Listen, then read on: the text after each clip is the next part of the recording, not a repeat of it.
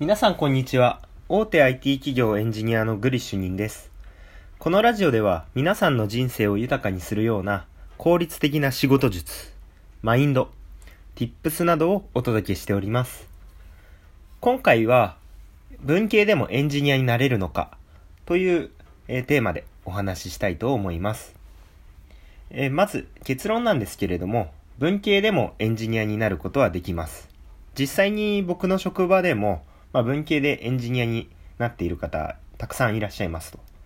で、そもそも、まあ、エンジニアってどういう仕事なのっていう話もあるんですけれども、まあ、エンジニアっていうのは、まあ、いわゆるシステム開発っていうところで、まあ、皆さんのイメージだと、プログラミングをすごいやる人みたいなイメージをされている方が多いのかもしれないんですが、まあ、実際はそんなことなくて、まあ、プログラミングを得意に、得意としている人もいれば、まあ一方で、その、お客さんとお話しするのが得意な人とか、まあ営業とは違うんですけれども、まあ例えばその、どんな、えー、システムを作るのがいいですかねとかっていうのを、技術力っていうところはある程度持っておきながらも、まあお客さんと会話をしてうまく説明ができる人っていうのは必要になるんですね。で、それどういうことかっていうと、例えば、お客さんがどういうシステムが欲しいのかっていうのを、まあそのヒアリングしないと、結局プログラミングのスキルが高かったとしても、あまり意味がなくて、結局どんなものをプログラミングで作るかって決まってないから、プログラミングのスキルの前に、まずお客さんにどういうシステムが必要かっていうのを聞く必要がありますと。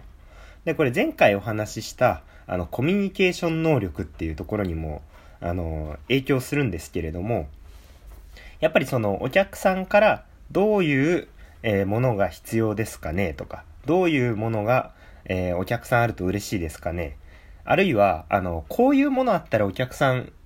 嬉しいんじゃないですか？みたいなことを、まあ、ご提案できるスキルっていうのが、え、結構エンジニア実は大事だったりします。だ技術力はも合わせ持ちながらも、そういったことができる人っていうのは非常に価値が高くて、で、えっと、まあ、もちろんその、提案した内容をシステムとしてプログラミングで技術力を使ってあの完成させるスキルっていうもちろんその超重要な部分で結局それがないとあのシステム作れないんですけど、まあ、それと同じぐらい重要なのがお客さんとコミュニケーションをとって、まあ、こういったシステムを作っていきましょうみたいなことをあの相談できる信頼関係を構築できる人っていうのが、えー、重要になってきます。エンジニアの業界でも。っていうところを踏まえると、まあ、文系理系みたいなところで、まあ、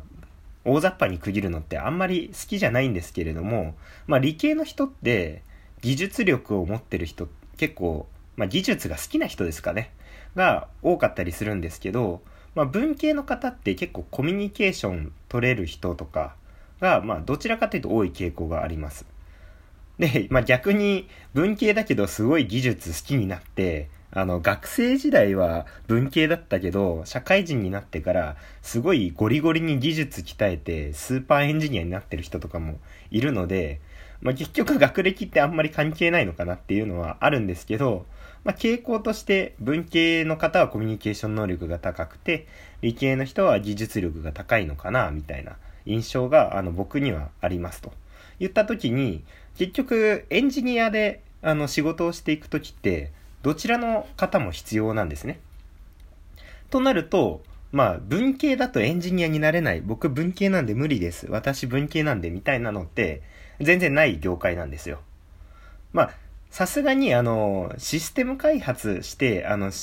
システムを提供するっていうところがあるんで、技術に全然興味がないっていう方は、あの、文系理系関わらず、エンジニアってちょっと、あまり向いてないのかなっていうところはあるんですけど、逆に、あの、新しいもの、例えば iPhone とかガジェットが好きとか、そういった方とか、あの、こういうプログラミングをすると、こういうことが起きて世の中便利になるよね、みたいな。そういったところに興味がある人であれば、まあ、理系文系関わらず、学歴に関わらず、あの、エンジニアになって活躍することができるんじゃないかなと、私は思いますと。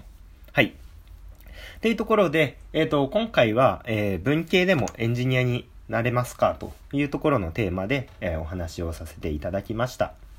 えこのラジオを聞いた感想やコメント、レターなどをいただけると嬉しいです。また、あの、少しでも気に入っていただけたなら、あの、ツイッターなどもやっておりますので、合わせてフォローいただけると喜びます。最後までご視聴ありがとうございました。それでは、えー今回は以上となります。またね